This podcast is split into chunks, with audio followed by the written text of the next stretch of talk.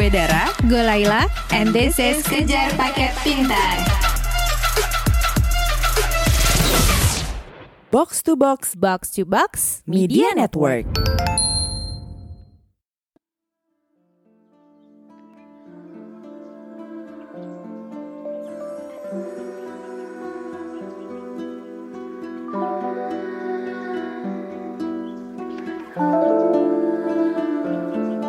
Makin ke sini kita makin sadar kalau kesehatan mental tuh penting banget.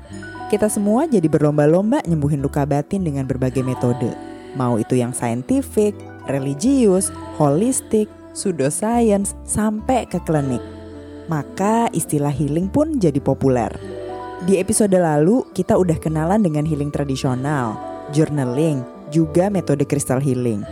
Di episode ini, kita mau ngajak lo dengar cerita dari seorang pembaca tarot, seorang teman yang pernah nyobain neurolinguistic program, dan perjalanan spiritual wellness mereka.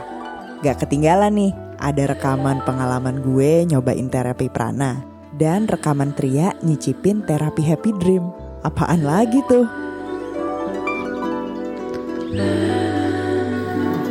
Terapi Happy Dream adalah sebuah terapi kesehatan dengan menggunakan batu germanium yang bertujuan untuk melancarkan sirkulasi darah dalam tubuh dengan metode berbaring, terlentang, atau duduk di matras germanium. Nah, aku sering lewat tempat terapi ini dan jujur aja penasaran. Maka pada suatu kesempatan, aku nyobain terapi Happy Dream di Cawang Dalung, Bali. sekarang aku lagi di Happy Dream di Desa Dalung di Bali uh, ada kayak ruang tunggu gitu dan beberapa pengunjung sedang menunggu antrian dan uh, nanti di lantai dua itu ada kayak tempat tidur dengan alas dari batu germanium. Penasaran nanti pengen coba kayak apa ya? Sangat-sangat berterima kasih kepada ibu bapaknya yang sudah ikut berpartisipasi dalam promo spesial ini.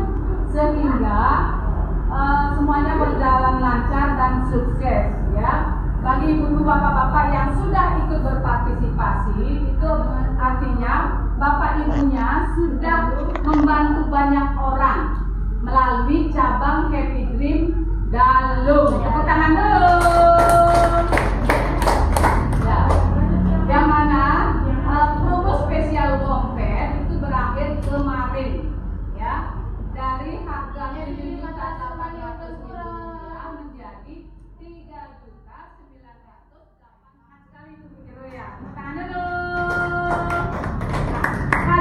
Utama satu dari ini yaitu ya ini bermanfaat untuk menyembuhkan penyakit yang ada di bagian alat reproduksi ya. Kalau di sini karena tempatnya terbatas hanya bisa didudukin saja akan tetapi kalau di rumah apabila ibu bapaknya sudah bawa pulang itu bisa digelar di lantai. Di lantai ya. Uh, Wompet ini bisa dicolokkan ke listrik juga bisa tidak. Semua berdiri saat kami berdiri berdiri ke kanan goyang kiri. Set set goyang kanan. Set set. Putar ke kiri. Putar ke kanan. Gondeng gondeng tonet tonet duka duka. Wow wow.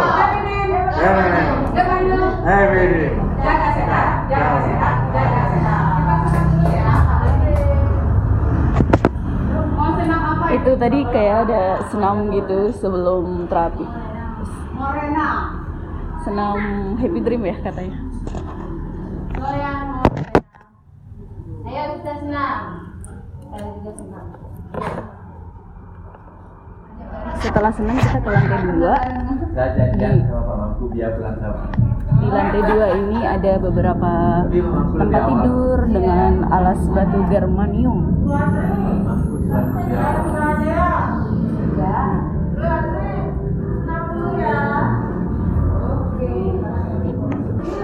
Nah yang datang tuh mesti bawa uh, kain buat alas dan kain buat selimut gitu di atas tempat tidur itu ada ada alat untuk mengatur panas sih. Itu kira-kira maksimum sekitar 60 Celcius.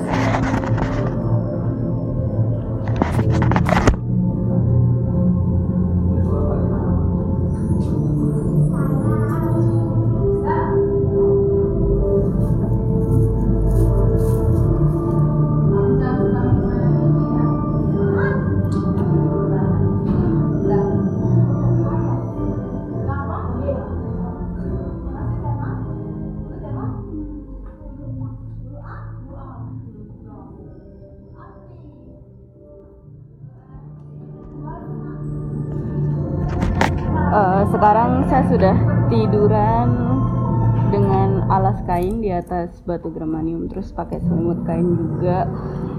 Ini sekarang berapa ya?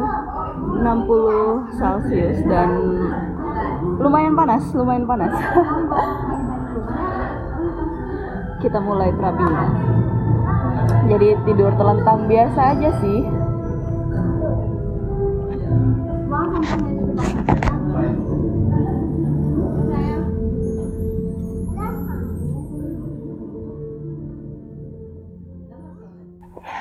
Oke, terapinya udah selesai. Tadi eh, 30 menit, 10 menit pertama itu telentang.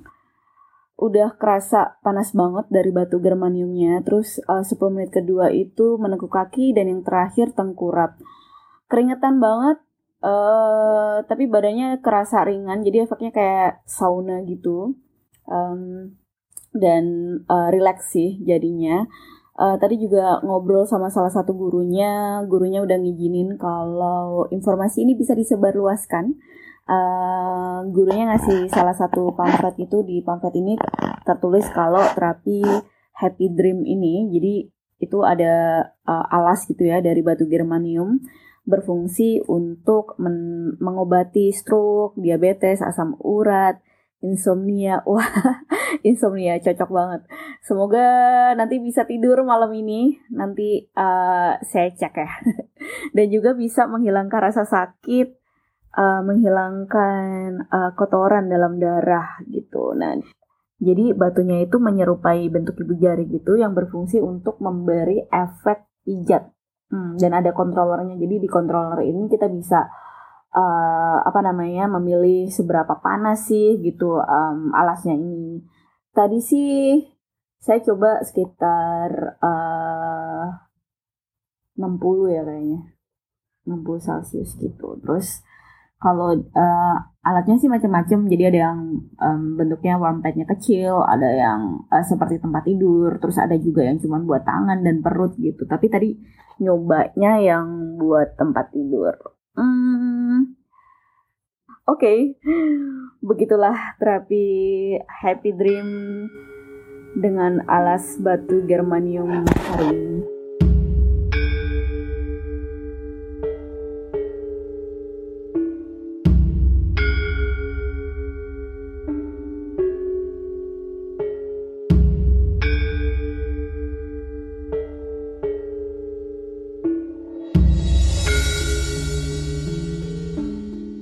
Suatu weekend gue pergi nyobain terapi prana. Terapi prana itu adalah salah satu teknik pengobatan alternatif yang menggunakan tenaga prana atau chi. Apa itu? Yaitu energi yang mengitari tubuh kita. Jadi kan katanya tubuh manusia itu terdiri dari dua, tubuh fisik dan juga tubuh energi yang gak kelihatan. Seperti halnya tubuh fisik yang eh, terbagi dari kepala, otak, jantung, sistem pencernaan dan sebagainya, tubuh energi itu juga terbagi-bagi bagiannya yang sering dikenal dengan namanya cakra.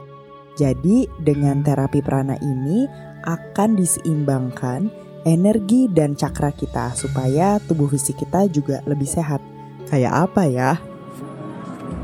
Hari ini hari Sabtu pagi-pagi gue menuju eh, Duren 3 untuk nyobain terapi prana. Tadi gue prana gue nggak tahu tapi itu kayak tenaga dalam ya tenaga dalam dan em, ini eh, terapi ini eh, direkomendasiin sama salah satu temen gue yang juga ada akan kita ajak ngobrol di episode ini gitu. Gue sendiri tadinya Laila mau ikut tapi mendadak nggak bisa. Perasaan gue saat ini agak biasa aja sih. Beda waktu pertama kali, eh, maksudnya waktu gue memutuskan mau apa cobain ya gitu. Uh, gue agak deg-degan gitu duh kayak apa ya karena gue nggak pernah kan nyobain terapi yang agak alternatif uh, di luar medis kecuali Haji Naim gitu tapi yang kayak tenaga dalam atau yang lebih holistik lain tuh gue nggak pernah gitu. Jadi ini gue agak deg-degan. Gue tuh sempat mikir kayak aduh apa yang bakal gue rasain ya? Misalnya badan gue gimana? Gue cuma mikir gue takut kesurupan atau pulang di ditemenin apaan? Entah deh. Tapi pagi ini sih gue lumayan biasa aja ya gitu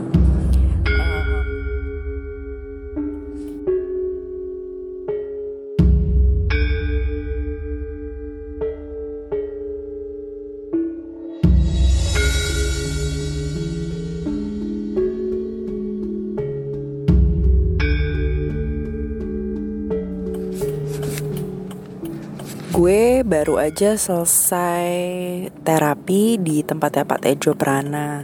Jadi gue tadi sampai sana jam 10, cuman udah ada dua orang uh, masuk ke rumah mas uh, tempatnya kayak rumah biasa aja gitu. Begitu masuk, uh, jadi kita nunggu di area garasi dalam.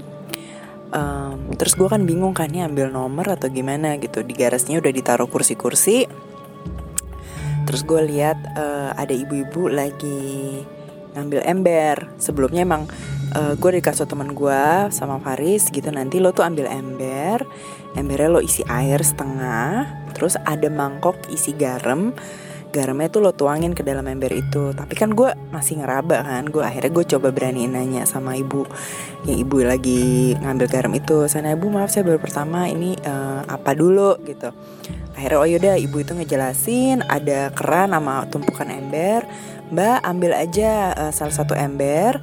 Tapi jangan megang di dalamnya ya mbak. Bilas aja. Karena tuh kan ini bekas orang juga artinya ada limbah bekas orang gitu. Jadi dibilas aja jadi jangan sampai kesentuh tangannya mbak bilas-bilas dua kali. Terus mbak ke meja ini ngambil uh, di salah satu mangkok ada ada garamnya mbak tuangin aja. Di um, di meja yang uh, disediain garam itu ada tulisan mohon uh, garamnya dilarutkan dengan tangan kanan jadi diaduk gitu. Terus tapi ibu itu bilang udah nggak usah diaduk pakai tangan mbak. Digoyang-goyangin aja uh, embernya. Nanti juga larut sendiri gitu. Terus nanti kalau mbak udah selesai masuk nanti limbahnya mbak dibuang lagi di deket keran itu. Dan jangan jangan sampai kecipratan ya gitu. Jadi harus pelan pelan gitu. Oh ya udah terus nanti jadi uh, eh, gue udah nanti embernya ditaruh um, ada tanda stiker merah di lantai ya udah sesuai urutan gitu. Gue tadi dapat urutan ketiga. Nunggu sekitar 45 menit gitu dua orang uh, ibu yang ibu yang nolongin gua ngajarin itu um, sama suaminya kayaknya ngobatin suaminya atau dia juga nggak ngerti juga. Jadi suaminya tuh pakai walker. Atau lagi ada mbak-mbak sendiri dia uh, di dalam ruangan gak terlalu cepat gitu gue masuk sekitar jam 11 uh, ruangannya ukuran berapa ya nggak besar tapi cukup terang begitu gue masuk itu ada foto Sultan Hamengkubuwono yang sekarang sih yang udah jadi gubernur tuh ke 10 ya sama istrinya Gusti Ratu siapa gitu. Terus ada dua ada dua gambar uh, titik cakra. Terus ada foto uh, bapak-bapak. Kayaknya sih itu Pak Tejo-nya ya gitu. Foto-foto Pak Tejo ada foto Pak Pak Tejo sendiri dengan uh, kayaknya abis foto aura mungkin gitu. Auranya hijau gitu. Terus ya udah di situ disediain dua bangku gue duduk. Ada meja ada meja kerja. Um, ada patung naga Cina gitu dengan ukiran huruf Cina. Ada payung ketutup payungnya payung-payung Jawa gitu ya. Payung Jawa eh, terus ada foto kayaknya Pak Tejo sama istri juga gitu. Udah gue nunggu sekitar gue nunggu lagi di dalam situ sekitar 20-an menit. Hmm, nggak lama masuklah Mas Bagas anaknya terus dia nanya gue ada gue baru pertama ya gitu kan. Gak baru pertama. Iya karena gue kan memang wa dia baru pertama dapat rekomendasi dari teman gue yang eh, dia pasiennya Pak Tejo. Ternyata Pak Tejo tuh udah meninggal setahunan yang lalu gitu. Gue nggak tahu teman gue nih tahu atau enggak nih Pak Tejo udah nggak ada. Terus dia nanya Mas Bagas nanya keluhannya apa? Ya yang paling sering gue keluhkan kan sebetulnya urusan menstruasi ya gitu Em, di umur 30-an menurut gue gue eh, begitu masuk masa ovulasi itu sakit banget gitu. Dan gue pernah kok ke dokter eh, pap smear USG juga. Sempat dibilang ada penebalan tapi nggak ada yang serius gitu menurut dokter. Em, ya dia nanya itu si Mas Bagas nanya pernah ke dokter nggak? Gitu. Oke em, apa namanya dia nanya itu itu jadi gue pas Mas Bagas itu masuk gue disuruh jadi dari du- duduk gue maju gitu du- eh, eh, berdiri di atas karpet hijau di atas karpet hijaunya ada ada dingklik gitu ada dingklik embernya gue di embernya ditaruh di atas itu. Em, jadi gue hadap-hadapan sama Mas Bagas. Em, kemudian ketika Mas Bagas sudah tanya keluhan gue apa terus dia mulai kayak apa ya ngeruk ngeruk gitu eh, nggak megang gua ya tapi jadi depan gua gitu kayak ngeruk udara gitu ngeruk eh eh ya ngeruk mungkin sekitar aura gua gitu jadi ngeruk kayak ngaw ngambang ngeruk gitu mm, dari atas kepala terus dia banyak ngeruk eh di sebelah sisi kiri deket dada gua gitu kan di situ agak lumayan lama gitu dia kruk kruk kruk kruk gitu. Terus em, jadi ngeruk terus kayak di dihempasin gitu ke dalam embernya sambil dia kayak ngob apa eh, ngaduk dikit airnya gitu ngeruk ngeruk ngeruk Em, udah 10 menitan sampai nggak ya? Nggak nyampe 10 menit sebetulnya ya Oh, jadi kayak lima menit gue ngadep-hadepan gitu dia ngeruk gue. Gue nggak merasakan rasa yang tiba-tiba apa nggak ngerasa sakit atau apa sih enggak cuman em gue ngerasa ada gremet-gremet apa ya gremet pegel gitu tapi gue kayak gue tapi gue merasa oke gue semalam emang tidurnya di bawah gitu terus habis olahraga. Jadi ada gue pas berangkat merasa emang ada pegel-pegel olahraga dari kemarin. Jadi gue nggak tahu apakah ini ini muncul pegel-pegelnya gitu kan karena gue lagi berdiri gitu. Jadi mungkin ada apa ya masih ada pikiran-pikiran skeptis gue gitu. Tapi gue sih tetap ter- tetap membuka diri ya gitu. Gue nggak apaan sih ini tuh? Enggak gitu. Kayak udah gue gue gue gue eh, mencoba mengikuti apa yang diminta Mas Bagas gitu kan. Pokoknya gue ngerasain aja apa yang lagi dia keruk gitu. Nggak lama gue diminta balik badan. Jadi dia nge gue ngebelakangin ember. Waktu gue ngebelakangin ember kayaknya dia ngeruk gue lagi em, kerasanya apa ya? Sama ada gremet-gremet itu terus mungkin karena tangan yang ngeruknya kenceng gitu jadi tetap kayak ada angin-angin kecil gitu. Jadi gue tahu dia lagi ngeruk gitu kan. Em, terus kedengeran bunyi ciprikan ke air ke ember juga Em, terus sembari dia lagi ngeruk kayaknya dia nanya juga gue umur berapa? Udah nikah atau belum? Terus nikahnya baru ya? Gitu kan. Udah pernah hamil atau belum? Gue bilang "Belo- belum. Tapi pernah ada positif nggak? Gitu. Gue udah sempat oh positif hamil. Iya positif hamil belum. Gitu. Gue belum pernah eh, menemukan diri gue positif hamil gitu. Terus dia bilang ini saya ngerasa di bagian dia ngomongnya tuh timur atau apa ya tadi gue dia bilang kayak "Eh, ada penebalan gitu. Mungkin ini yang bikin bikin sakit juga gitu. Eh, kalau mens tuh sakit. Dan itu sih sebenarnya cocok sama apa yang diomongin dokter waktu gue periksa ya. Um, ada penebalan gitu di dinding rahim tapi sebelah mana um, gue lupa juga. Tadi si Mas Bagas tuh ngomongnya sebelah timur apa gitu. Jadi gue kayak oh, oh aja gitu kan. Um, udah gue tetap berasa gremet-gremet terus selama gue masih ngebelakangin dia ngomong e, ini jangan banyak makan micin gitu kan. Um, jangan jangan minum soda um, apalagi alkohol gitu. Soda aja tuh udah udah nggak baik buat badan apalagi alkohol terus um, uh, udah gue diminta udah udah balik badan gue ngeliat ember gue itu jadi keruh ya coklat terus kayak ada pasir-pasirnya. Dia bilang ini darah kotor gitu kan. Um, um, sebaiknya kamu ke sini seminggu dua kali gitu. Dia bilang gitu. Oke darah nggak nggak mengerikan sih. Jadi kayak um, air kalau pokoknya warnanya keruh gitu warnanya keruh terus ada pasir-pasir gitu. Nah pasir-pasirnya nggak jelas. Terus ya dia bilang jangan di ini ya jangan di jangan kena gitu. Nanti di depan dibuang gitu. Nanti di depan dibuang. Terus um, um, udah sih ya. Gue merasa pegel gue jadi lebih bertambah sih gitu. Tapi ya itu ada tegangan antara pikiran skeptis gue sama oh ya ini ini ini bener sih gitu. Ini ini uh, nyata gitu. Um, cuman ada juga pikiran skeptis gue selain kayaknya nih ba, emang eh, gue mencoba merasionalisasi kali ya, karena kan nggak nggak dipegang nggak di nggak di nggak pakai alat apa-apa gitu kan.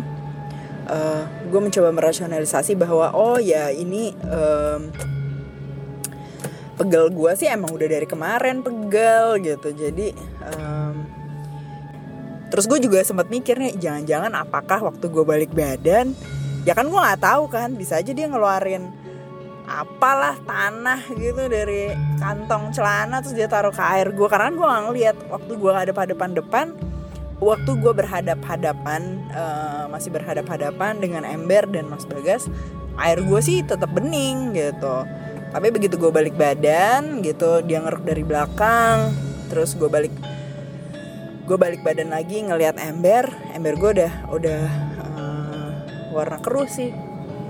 Gue kemudian gue hari ini nggak boleh mandi dulu sampai besok pagi. Tapi kalau buat cuci muka sikat gigi nggak apa-apa. Tapi eh, nggak uh, boleh mandi dulu.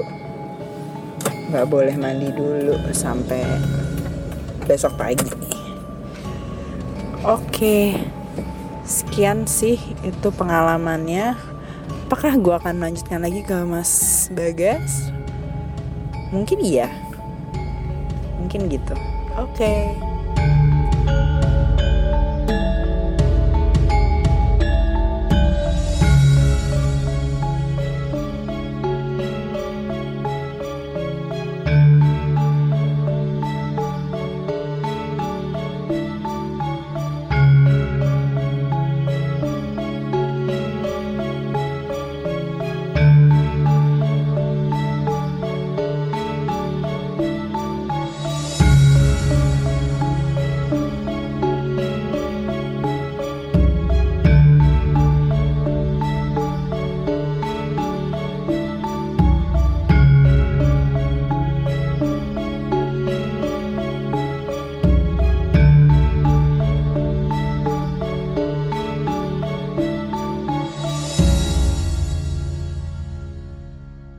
Banyak orang menganggap Bali adalah surganya healing-healing. Buat sebagian orang yang belum terlalu paham sama konsep healing, Bali dianggap tempat healing karena asik buat liburan. Sementara sebagian orang lain menganggap Bali surganya healing karena atmosfernya yang magis, juga karena Bali menawarkan banyak aktivitas spiritual. Misalnya retret yoga, retret meditasi, gaya hidup ayurvedik, dan banyak lainnya. Salah satu sosok yang menawarkan pengalaman spiritual di Bali adalah Ibu Noviana Kusumardani yang akrab dipanggil Bude Novi.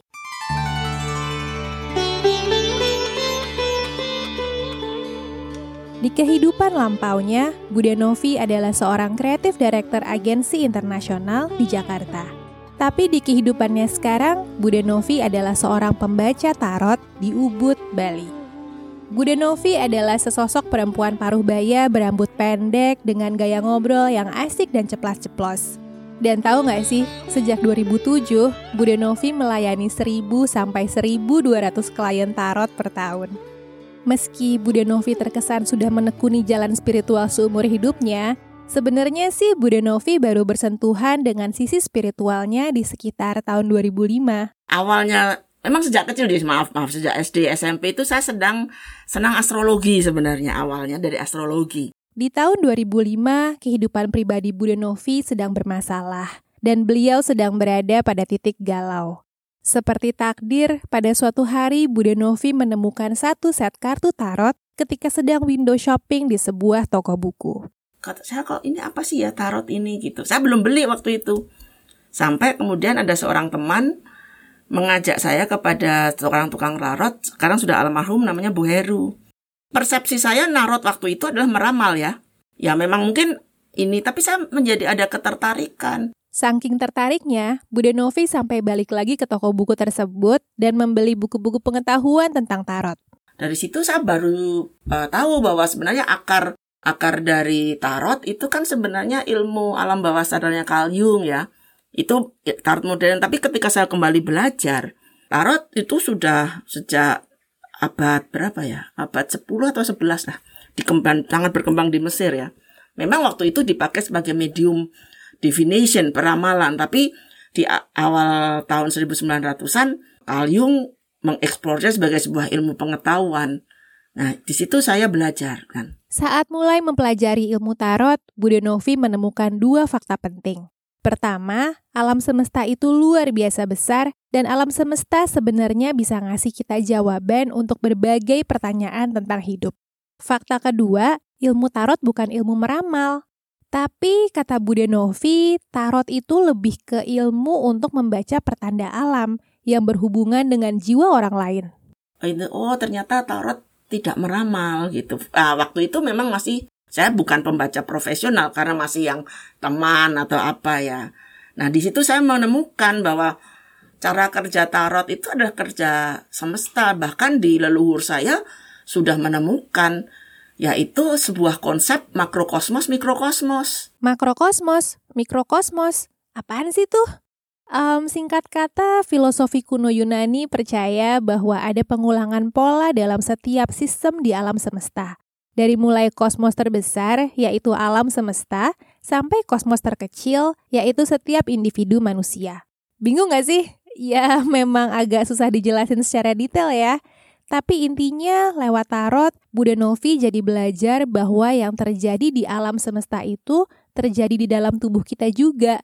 Jadi kalau mau memahami diri kita, kita harus memahami alam semesta juga. Sasi sejenak mengatakan bahwa kita memiliki sifat-sifat Tuhan. Bahwa kita juga sebuah mikrokosmos kan. Ya, karena di tubuh kita juga seperti kosmos. Ada air, ada tanah, ada tulang. Menyerupakan tanah misalnya udara, api. Tanda kutip tukang tarot itu bukan dukun kok. Bahkan semua orang bisa jadi penarot kalau kata Bude Novi ya, asalkan kita mau belajar soal olah batin. Kartu tarot sendiri nggak mengandung unsur magis apa pun, tetapi cuma sebagai alat atau medium untuk mengkoneksikan batin antara sang penarot dengan kliennya. Simbol. Sebenarnya tarot itu sederhana, seperti simbol. Kepekaan tanpa tarot orang juga bisa membaca, asal orang itu mau peka terhadap simbol.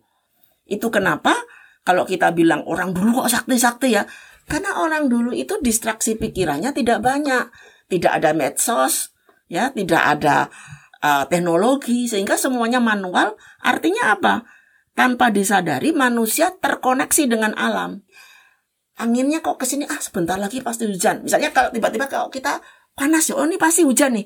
Karena itu fenomena sesuatu yang alam ini sebenarnya sudah bicara pada kita gitu loh. Banyak orang tertarik terhadap pembacaan tarot karena mereka ingin diramal. Banyak orang ingin diramal karena masa depan tuh nggak pasti.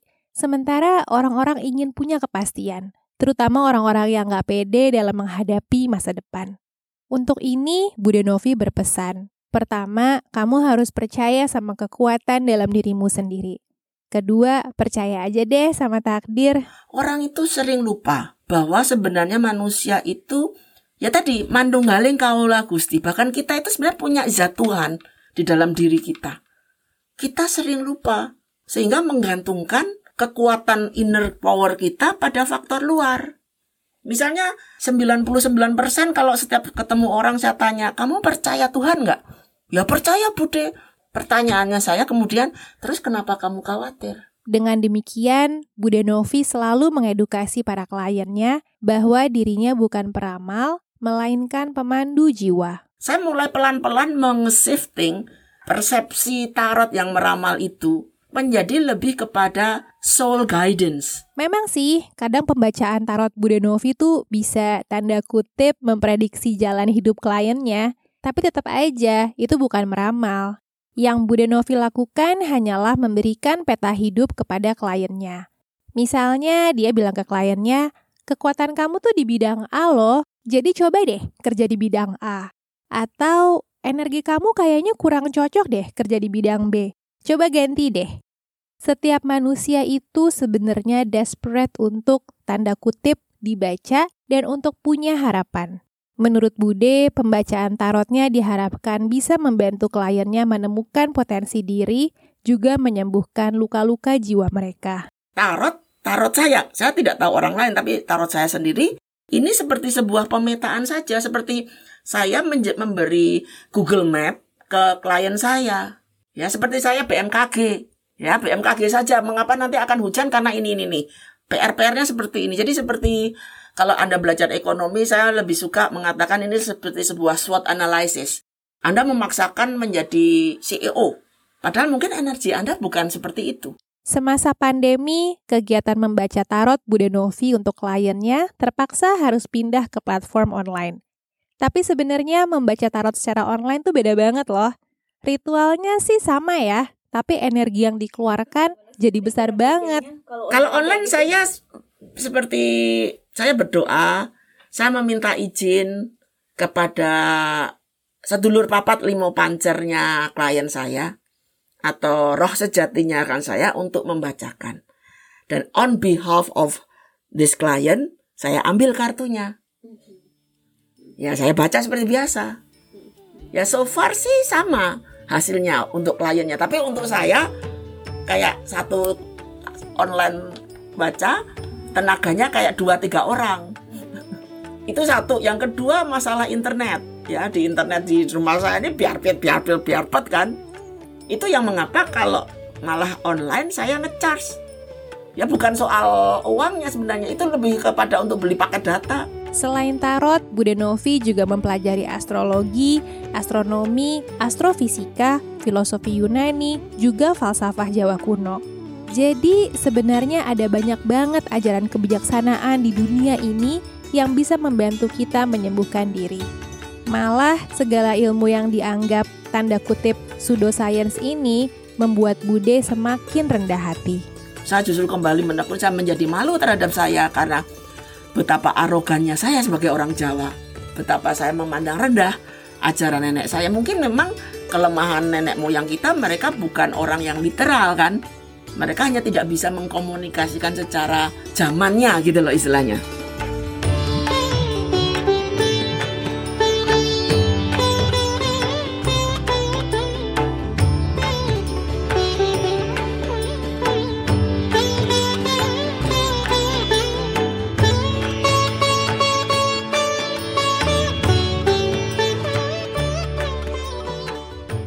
Ngobrol sama Bude Novi, kami juga ngobrol dengan seorang teman kami, Faris Rahman, di Jakarta. Serupa dengan Bude Novi, Faris mulai memperhatikan wellness batinnya ketika dia sedang merasa gamang dalam hidup. Hal ini dia alami dulu ketika masih tinggal di Australia. Jadi, selama 10 tahun gue di Australia, gue pernah mengalami ya semacam kayak uh, kegamangan kali ya kata yang paling tepat di mana gak tahu nih mau melakukan apa gak tahu kepingin bekerja sebagai apa gak tahu ingin berkarya apa Sehingga di situlah perjalanan menuju I guess wellness buat gue dimulai. Waktu lagi gamang itu, Faris sempat ikut beberapa seminar yang mempromosikan metode detox. Tapi Faris belum ngerasa serak. Maka kemudian, Faris berinisiatif belajar sendiri tentang spiritual well-being, termasuk tentang konsep chakra dan vibrasi dalam diri. Sampai akhirnya Faris menemukan konsep yang lumayan bisa diterima oleh logikanya, yaitu NLP alias Neuro Linguistic Programming. Jadi gue nemu Neuro Linguistics Programming, di mana sebetulnya uh, Neuro Linguistics Programming itu memprogram neuron-neuron dalam otak.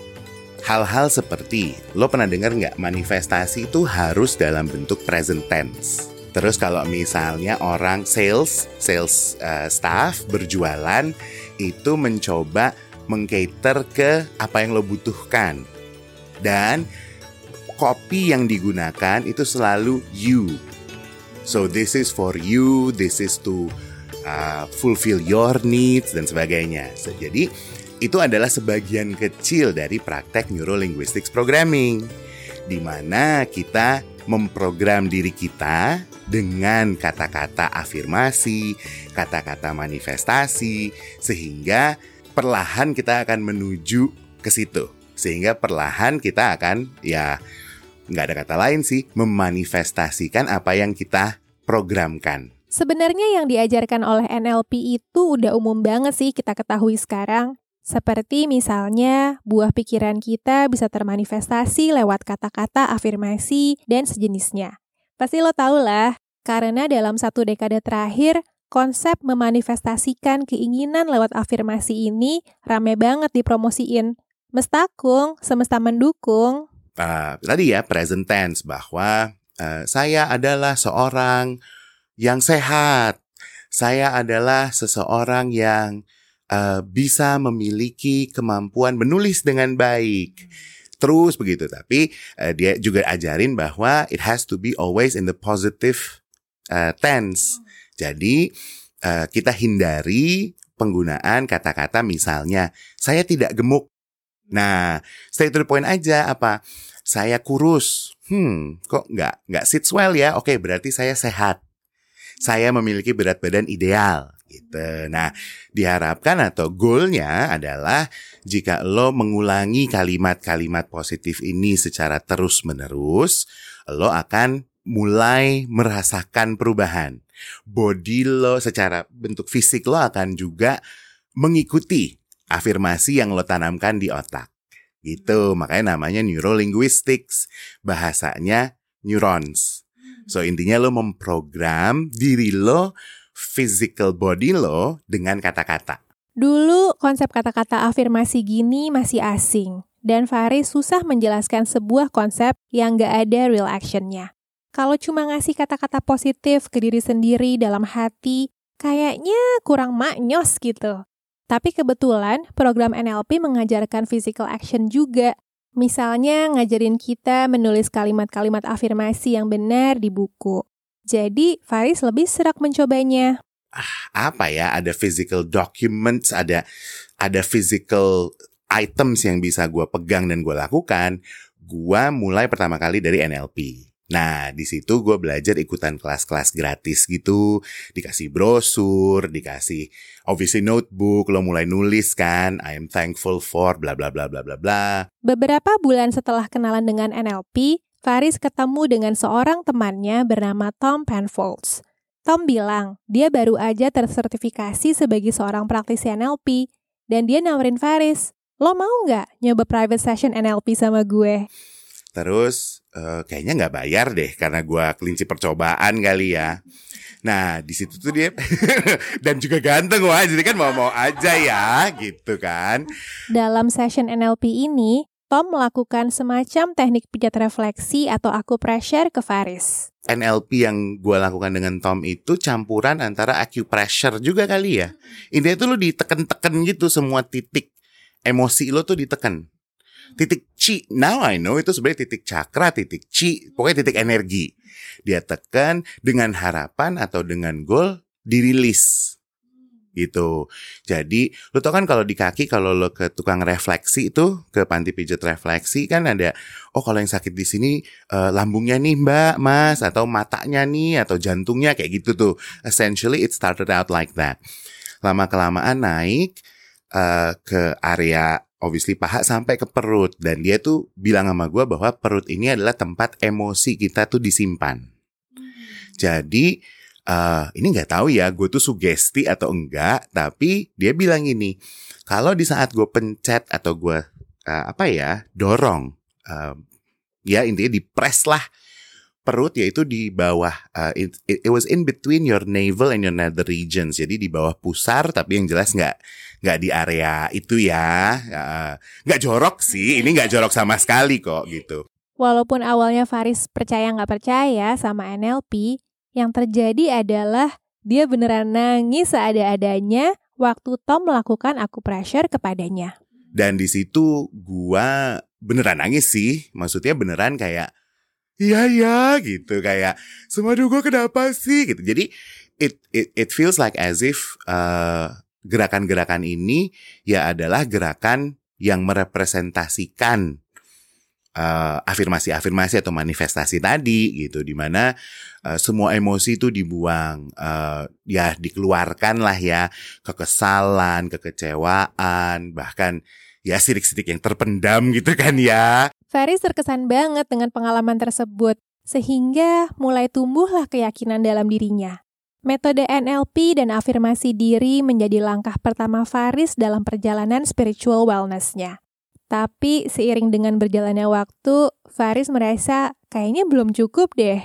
jadi eh, nggak berapa lama kok gitu Eh, terus mulai merasa aduh kok kayaknya kurang apa kurang eh, kurang cepat deh perubahannya terus kurang gereng gitu loh ibaratnya gimana ya kayak karena apa yang gue rasakan atau apa yang gue alami itu very life changing buat gue yang dipencet perutnya terus nangis gitu kayaknya tuh udah terlalu peak banget untuk gue ride the wave gitu itu ada perasaan gue Memang ketika seseorang ingin mencapai spiritual wellness, dia nggak cuma bakal menekuni satu aspek. Misalnya, metode healing Andra Alodita bukan cuma art journaling, tapi juga meditasi, kristal, dan berbagai terapi lainnya yang dia praktekkan sehari-hari as part of her holistic lifestyle. Likewise, sebagai healer, medium Bude Novi bukan cuma tarot. Bude Novi bahkan menciptakan minyak pijatnya sendiri bernama Jamsa Oil. Awal penciptaannya sih nggak sengaja. Dari dulu, Bude Novi memang rutin beli minyak untuk pijat karena beliau suka banget pijat. Suatu hari, Bude Novi beli minyak langganannya, tapi salah dikasih harga, jadi mahal. Tercetuslah ide Bude Novi untuk membuat minyaknya sendiri. Tiba-tiba saya ingat kenapa saya nggak bikin sendiri ya. Terus kemudian tante saya itu kan dulu penerjemah lontarnya perpustakaan radio eh, pustaka di Solo ya. Jadi ilmu-ilmu pengobatan leluhur kita ya. Saya kembali baca metodenya bikin minyak itu waktu itu kalau nggak salah yang ditulis eh, minyak cem-ceman atau minyak apa tapi metodenya gitu ya. Akhirnya Bude Novi melakukan riset sampai beliau menemukan 28 ramuan minyak yang menggunakan berbagai tanaman rempah seperti akar lingo, ginkgo biloba, Adalah jahe, juga ada akar wangi, ada polo, ada cengkeh, ada kayu mesoi, ada ada cabai puyang. Ya sebenarnya semua orang bisa membuatnya. Selain minyak gosok yang menyembuhkan raga, Bude Novi juga menciptakan jam secita, minyak yang bisa membantu menyembuhkan jiwa. Lagi-lagi dengan memasukkan ramuan dan falsafah dari leluhur. Menurut Bude, minyak ini punya banyak kegunaan untuk jiwa, seperti membantu kita untuk lebih khusyuk saat lagi meditasi atau sembahyang, atau membantu mengatasi em, kesurupan, Saya mengembangkan juga dari base-nya tetap jamse oil lebih kepada minyak meditasi. Jadi jamse cita. Ya, jadi itu saya kalau yang itu saya tambahin esensi kemenyan, esensi le- lebih kepada kembang setamanya Jo- eh, orang Jawa ya. Simbol warna ya, saya mempercayai itu. Ya, dan saya juga memakai eh, esensi lavender ya. Karena lah- bunga lavender itu kan menenangkan. Jadi mengaktifkan uh, ketika kita meditasi atau sembahyang uh, kata yang pakai ya lebih lebih kusuk gitu. Faris juga seorang pengguna essential oil sejak lama. Dulu saat masih tinggal di Australia itu, Faris sempat bekerja paruh waktu di sebuah manajemen gedung bernama Griffin Center. Ruangan-ruangan dalam gedung ini bebas digunakan untuk berbagai kegiatan organisasi masyarakat. Nah, salah satu organisasi yang pernah nyawa ruangan di gedung tersebut adalah sekelompok praktisi wellness. Kebetulan kelompok ini sering menggunakan tanda kutip alat untuk meningkatkan wellness mereka seperti misalnya batu kristal dan essential oil. Setiap mengadakan meeting di Griffin Center, orang-orang dari perkumpulan tersebut hobi tuh bawa wewangian, mulai dari yang berbentuk kemenyan bakar sampai essential oil yang diteteskan di atas lilin. Wanginya tuh dari dulu uh, mereka tuh sekarang gue tau kalau nggak salah frankincense bau yang mereka suka pakai gitu.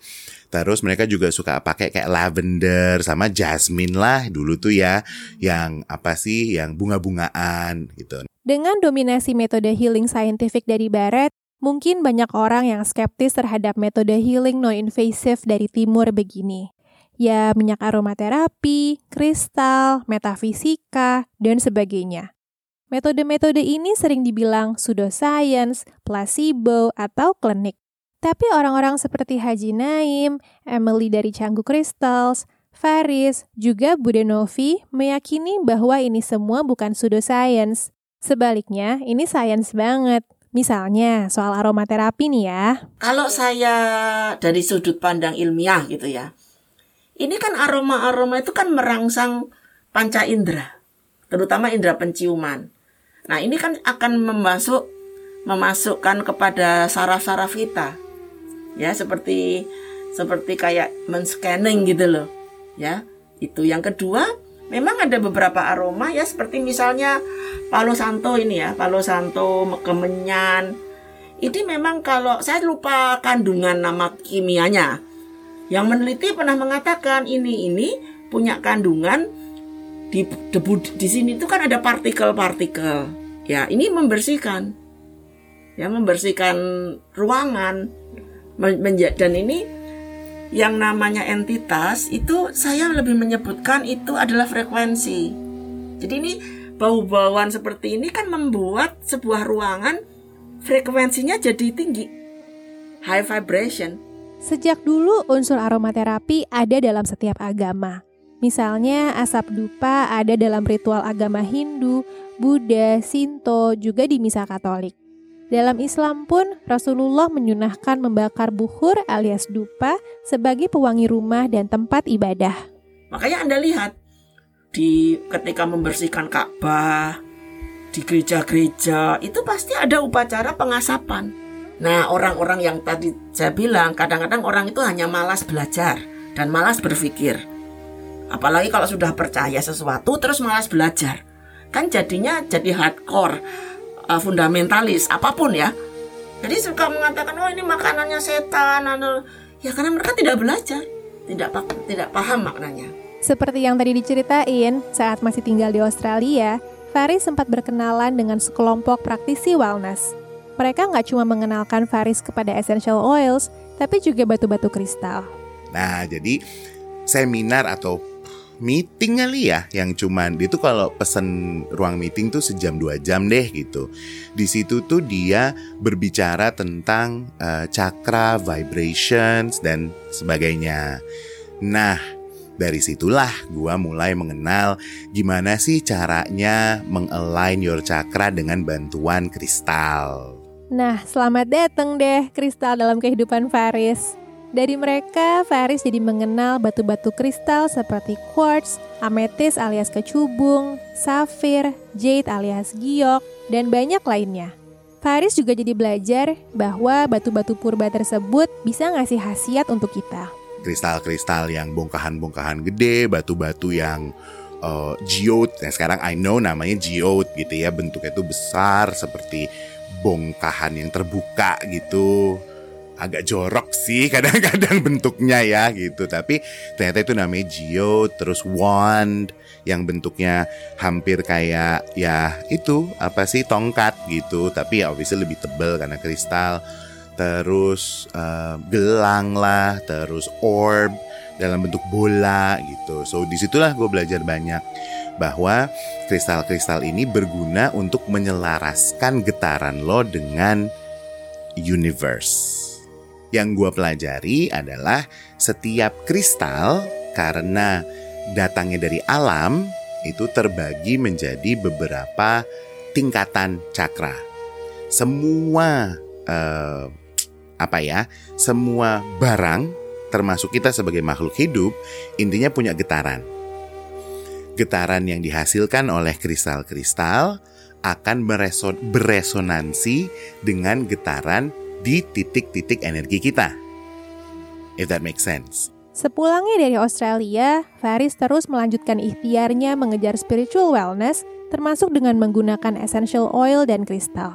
Di Jakarta, actually kan gue pulang ke Jakarta tahun 2011. Uh, terus gue nemu supplier-supplier batu gitu ya kenalan lah sama orang-orang lihat-lihat di internet uh, dari mulai apa itu yang di Jati Negara yang pasar Pasar Batu Akik itu. Terus juga ada supplier juga di ITC Fatmawati, bukan yang chain ya, tapi kayak itu orang Padang gitu, emang jualan batu. Um, dia ngambilnya impor lah dari kadang dari Afghanistan kalau untuk lapis lazuli um, dia juga ngambil dari Cina untuk jade dan sebagainya. Nah, dari perkenalannya dengan beberapa pengrajin batu, ilmu Faris terus bertambah. Ada yoga place gitu. Nah dia tuh mulai juga, oh Mas Faris suka batu-batuan juga ya. Tahu nggak artinya uh, apa aja gitu ya? Nggak terlalu banyak tahu, masih belajar. Terus dia mulai ngasih gue referensi buku-buku. Coba lo beli buku ini. terus lo coba Uh, cari tahu lebih lanjut mengenai apa vibrasinya. Lebih baik kalau lo punya batu dicampur juga dengan uh, wangi yang mana. Nah dari situ tuh benar-benar mulailah oh apa sih ini? Essential oil. Terus mulailah uh, dikasih referensi sama dia gitu bahwa uh, batu kayak amethyst atau kecubung itu cocok sekali jika dipadankan atau lo sekalian mendifuse atau membakar uh, air dengan minyak uh, essential oil yang wangi ini gitu. Terus lo mulai meditasi deh, diajarin cara meditasi, apa yang uh, bacaan apalah yang baik gitu menurut dia. Itu, jadi itulah perkenalan essential oil gue. Sejak itu, Faris rajin tuh mengkoleksi kristal atau batu-batu semi berharga. Alasannya, pertama, karena Faris merasa bebatuan tersebut bisa membantunya menyeimbangkan vibrasi di tubuhnya. Kedua, karena batu-batu tersebut memang cakep sih, jadi Faris senang memakainya sebagai aksesoris. Misalnya dibuat jadi beads, terus dirangkai jadi gelang, terus dia pakai deh sehari-hari. Jadi eh, sebagai manusia kita punya beberapa titik energi, punya dipercayalah punya beberapa titik energi. Hal ini di I guess didokumentasikan dan juga akhirnya dipopulerkan dengan teori cakra. Kita punya tujuh titik cakra di setiap tubuh manusia. Nah, kristal-kristal atau bebatuan yang datang dari alam dipercaya punya resonansi yang sama dengan titik-titik energi di tubuh kita. Jadi itulah kenapa akhirnya bisa berpasang-pasangan jika lo ingin melatih titik energi B gitu yang ada di tubuh lo, lo carilah barang-barang yang punya getaran resonansi yang selaras dengan titik B di tubuh gitu. Jadi pada saat gue bilang, aduh uh, apa getarannya enak nih gitu atau misalnya kalau gue pakai batu X rasanya kok inline banget. Nah, itu dia alasannya, karena kristal tadi dipercaya memiliki getaran yang sama dengan apa yang lo butuhkan. Menurut Faris, kalau titik energi atau cakra kita nggak dijaga, titik energi tersebut bakal menimbulkan keluhan. Contohnya nih, kalau kita nggak merawat cakra kedua dalam tubuh kita, yang merupakan pusat seksual energi, bisa jadi bermasalah juga tuh. Titik energi yang dimaksud di saat kita bicara tentang sexual energy adalah titik kedua dalam uh, tubuh kita. Jadi misalnya jika kalian tidak menurture titik energi itu dengan baik, akan muncul keluhan-keluhan berkisar daerah situ. Semisal tidak ingin berhubungan seks atau selalu ingin berhubungan seks. That is also an issue. Nah, manifestasinya uh, dalam bentuk fisikalnya apa bisa aja nanti uh, sakit. Ah, aku tidak ingin berhubungan seks karena setiap aku berhubungan seks rasanya nggak enak. I don't know, perih lah, nyeri lah, or whatever. Atau aku selalu ingin berhubungan seks karena kalau enggak uh, gatel lah atau emang gatel ya.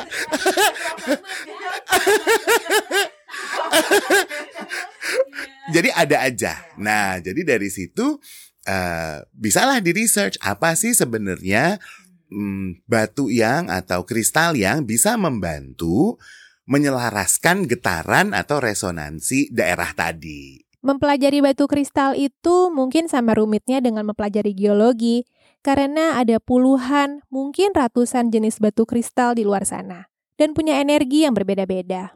Ada kristal yang khasiatnya all-purpose dan cukup umum, sehingga bisa digunakan sehari-hari. Ada juga kristal yang khasiatnya lebih spesifik. Berikut Faris menjelaskan salah satu batu kristal favoritnya.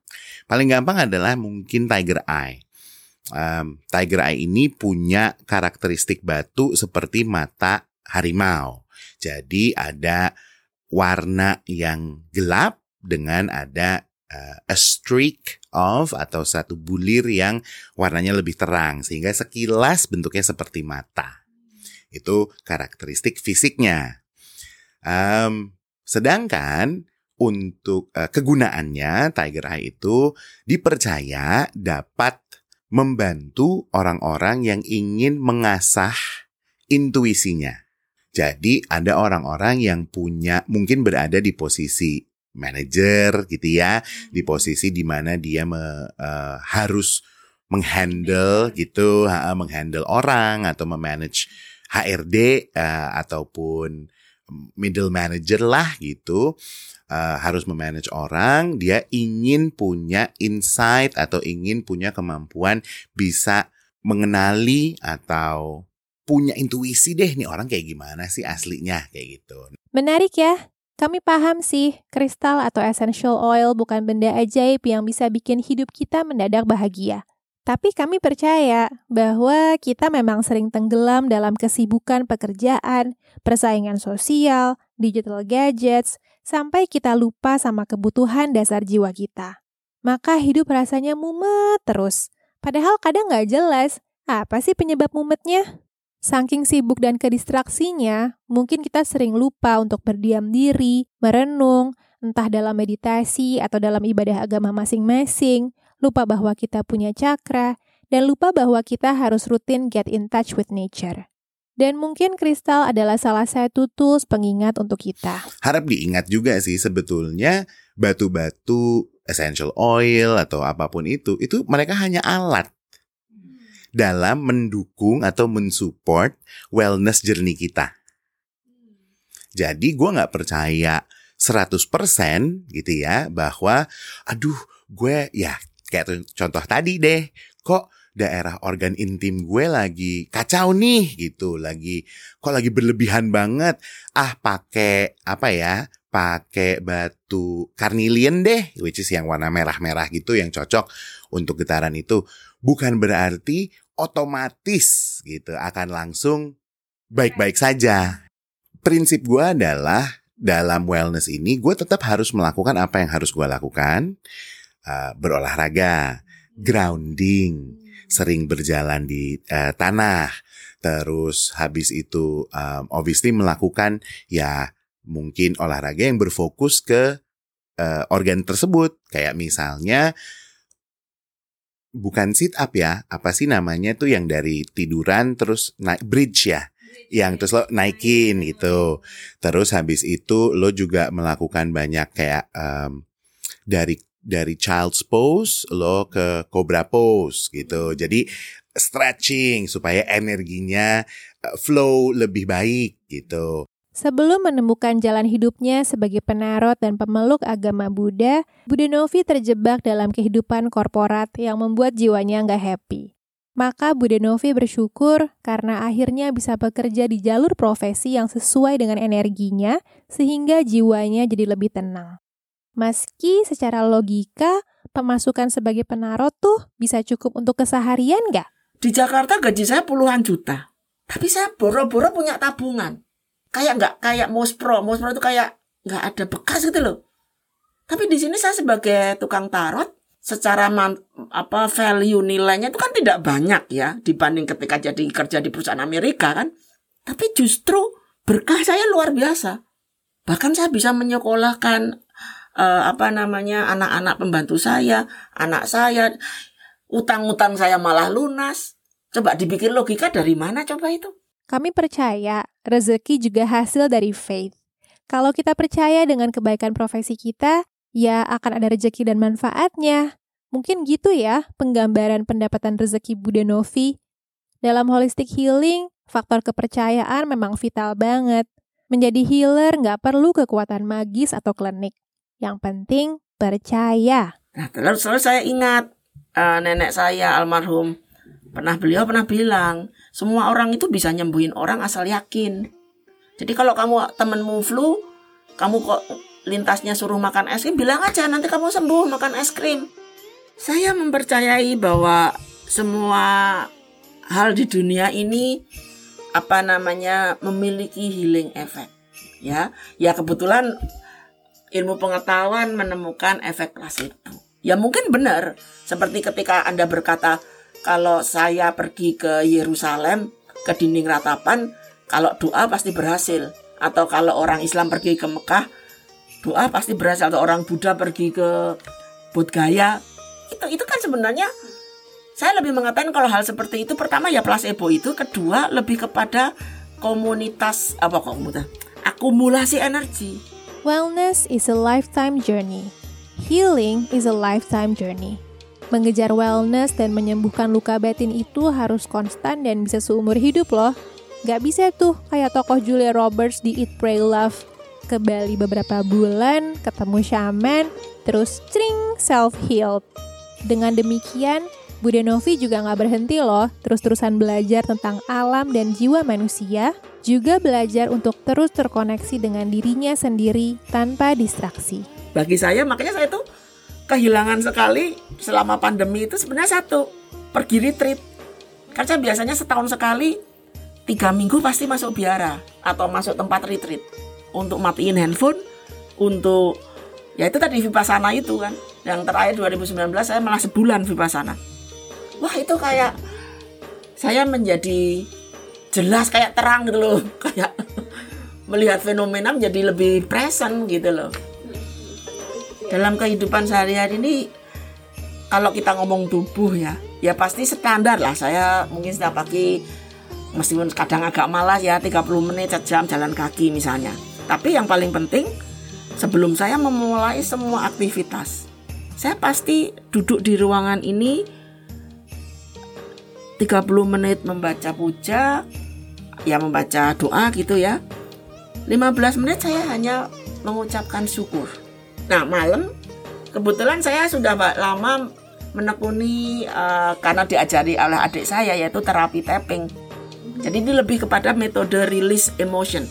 Sama setiap malam saya tak lupa selalu selalu ya 15 menit saya meluangkan waktu untuk alam semesta. Mendoakan semua makhluk berbahagia. Makanya saya mempraktekkan uh, tapping itu ya. Dan seperti saya setiap hari ya siapa pun ya mengucap mantra berdoa sembah itu kan sebenarnya seperti metode healing batin healing itu kan tidak harus tubuh ya healing batin ya tentu saja kalau pakai logika ya mungkin saya makan clean food lah atau apa ya metode-metode holistik lainnya itu pasti saya lakukan ya. Tapi yang paling penting adalah batin karena saya percaya 98% semua penyakit di dunia itu datang dari emosi. Sementara kalau dari seorang Faris Rahman, menurut lo wellness itu apa sih? I think wellness is all about being happy with who you are. Kalau buat gua wellness means that you are well enough untuk selalu berbagi dengan orang lain uh, kebahagiaan lo, uh, rezeki lo, makanan lo, minuman lo, tempat tinggal lo gitu ya. Dan the knowledge that you know oneself, that you know who you are. Buat gue itu itu wellness, uh, di mana gue bisa uh, mengiyakan ajakan seseorang untuk bertamu ke rumah gue atau pergi ke mana, dan ada kalanya di mana gue bisa menolak karena gue sedang butuh recharge sendiri. Jadi for me wellness is about actually being whole. Gue akan bilang adalah what Sheikh Ali Jabir once said. One who knows his Lord shall know himself.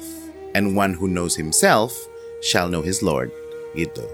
Uh, ganti kata-kata Lord dengan universe atau whatever it is the higher power that you believe gitu. Tapi semuanya itu dari dalam diri. Artinya jujur ya, selama perjalanan wellness gua ini gitu ya, the most healing thing I have done is being honest to myself. Karena lo lo boleh ngelihat batu, minyak, halu, iya, tapi itu semua kan alat. Lo nggak perlu beli essential oil mahal-mahal. Lo nggak perlu beli batu unik-unik, aneh-aneh, warna kecubung campur orange gitu nggak perlu. Asalkan lo bisa jujur aja sama diri lo sendiri. Yang gue butuh tuh apa? Kenapa gue merasa seperti ini? Apa root cause-nya? Well, actually sebelum pertanyaan itu, lo mau berubah nggak? Lo mau merasa seperti apa? Jika jawaban dari pertanyaan terakhir adalah ya, saya mau berubah ke arah yang lebih baik, then gue percaya universe Tuhan akan mulai mengatur jalan untuk lo menemukan alat-alat yang sesuai dengan diri lo.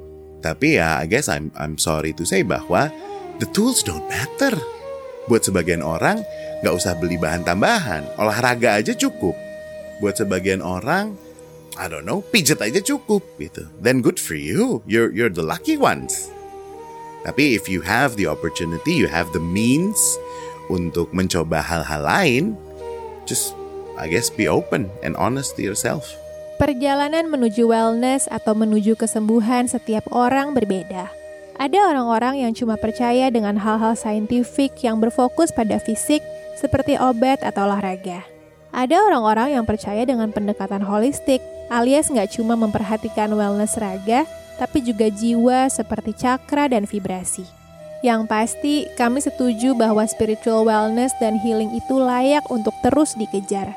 Faris sendiri nggak pernah merasa bahwa dia cuma cocok dengan metode A atau B kok. Sekarang tuh gue belajar dan gue tahu bahwa sebetulnya tidak pernah ada satu metode final. Jadi dalam hal ini jika NLP is your thing, then do it. But if you all of the sudden feel kok kurang ya, gue pengen cari yang lain, cari yang lain juga.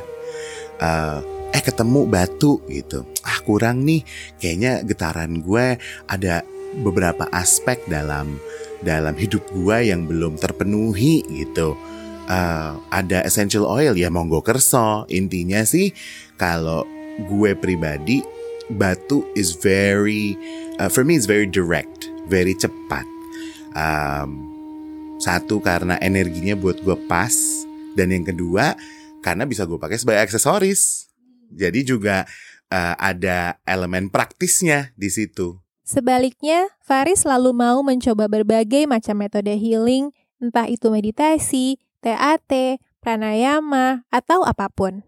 Prinsipnya, kalaupun salah satu metode itu nggak membantu, ya disimpan aja sebagai pengetahuan. Yang penting bersikap terbuka aja, namanya juga usaha ya. Sebenarnya gampang sih menganggap sepele itu kan sangat gampang ya. Kayak waktu pertama kali gua belajar cakra, yang tadi gue cerita tuh waktu awal-awal gue cari tahu uh, cakra getaran vibrasi apa. Kan aduh apaan sih nih halu deh gitu. Itu kan sangat mudah kan. Nah, iya kan? Betul-betul sangat mudah kok untuk untuk ngomong begitu tuh sangat mudah. Dan setelah mencoba, kalau dicoba dengan skeptis pun juga kan tidak berhasil, ya. belum tentu berhasil.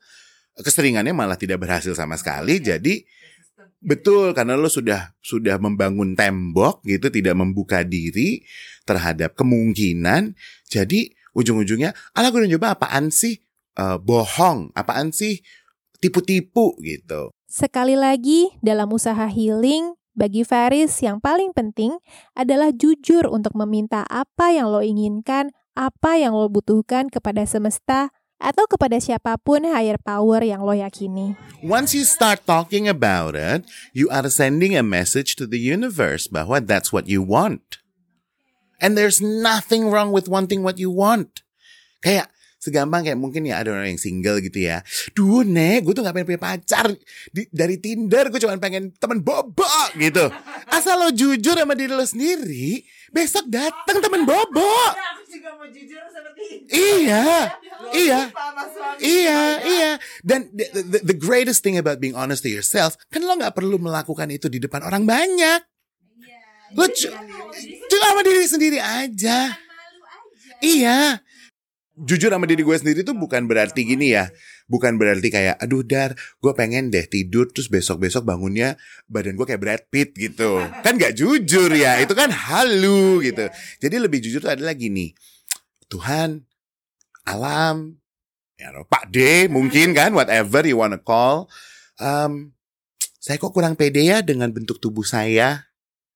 Saya kepingin lebih aktif olahraga, ah biar kecilan. That is the kind of sentences yang yang uh, gua mungkin lakukan. Atau mau lebih deep lagi. Hmm, uh, ceritanya ini ya, cocok humu ya gitu. Aduh, Tuhan kok gue nggak laku ya di grinder gitu kan ya. Eh, kenapa ya gitu kan? Ya kan? Ya ini kan real life example gitu kan. Padahal yang gue mau tuh cuma temen bobo Tuhan gitu.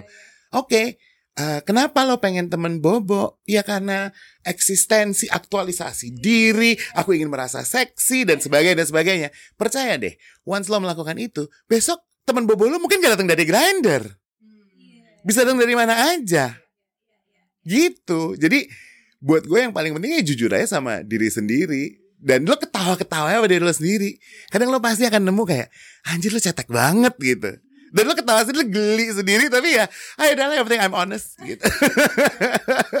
Itu sih kalau gue bilang sih, percaya deh kayak, ya I don't know man. Terkadang tuh kayak, wah pengen deh parkirnya deket pintu masuk gitu. Eh tiba-tiba dapet. Ada aja. Karena once lo minta, the universe will definitely conspire untuk ngasih itu ke lo.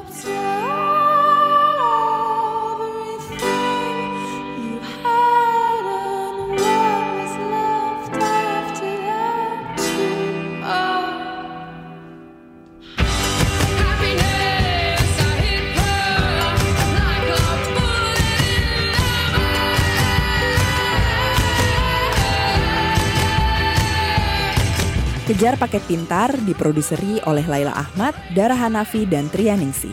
Support kami dengan follow dan like semua akun podcast dan media sosial Kejar Paket Pintar. Kalau kamu suka dengan episode-episode kami, share ke teman-teman kamu dan kasih bintang 5 di Spotify ya. Gue Dara dan ini adalah Kejar Paket Pintar.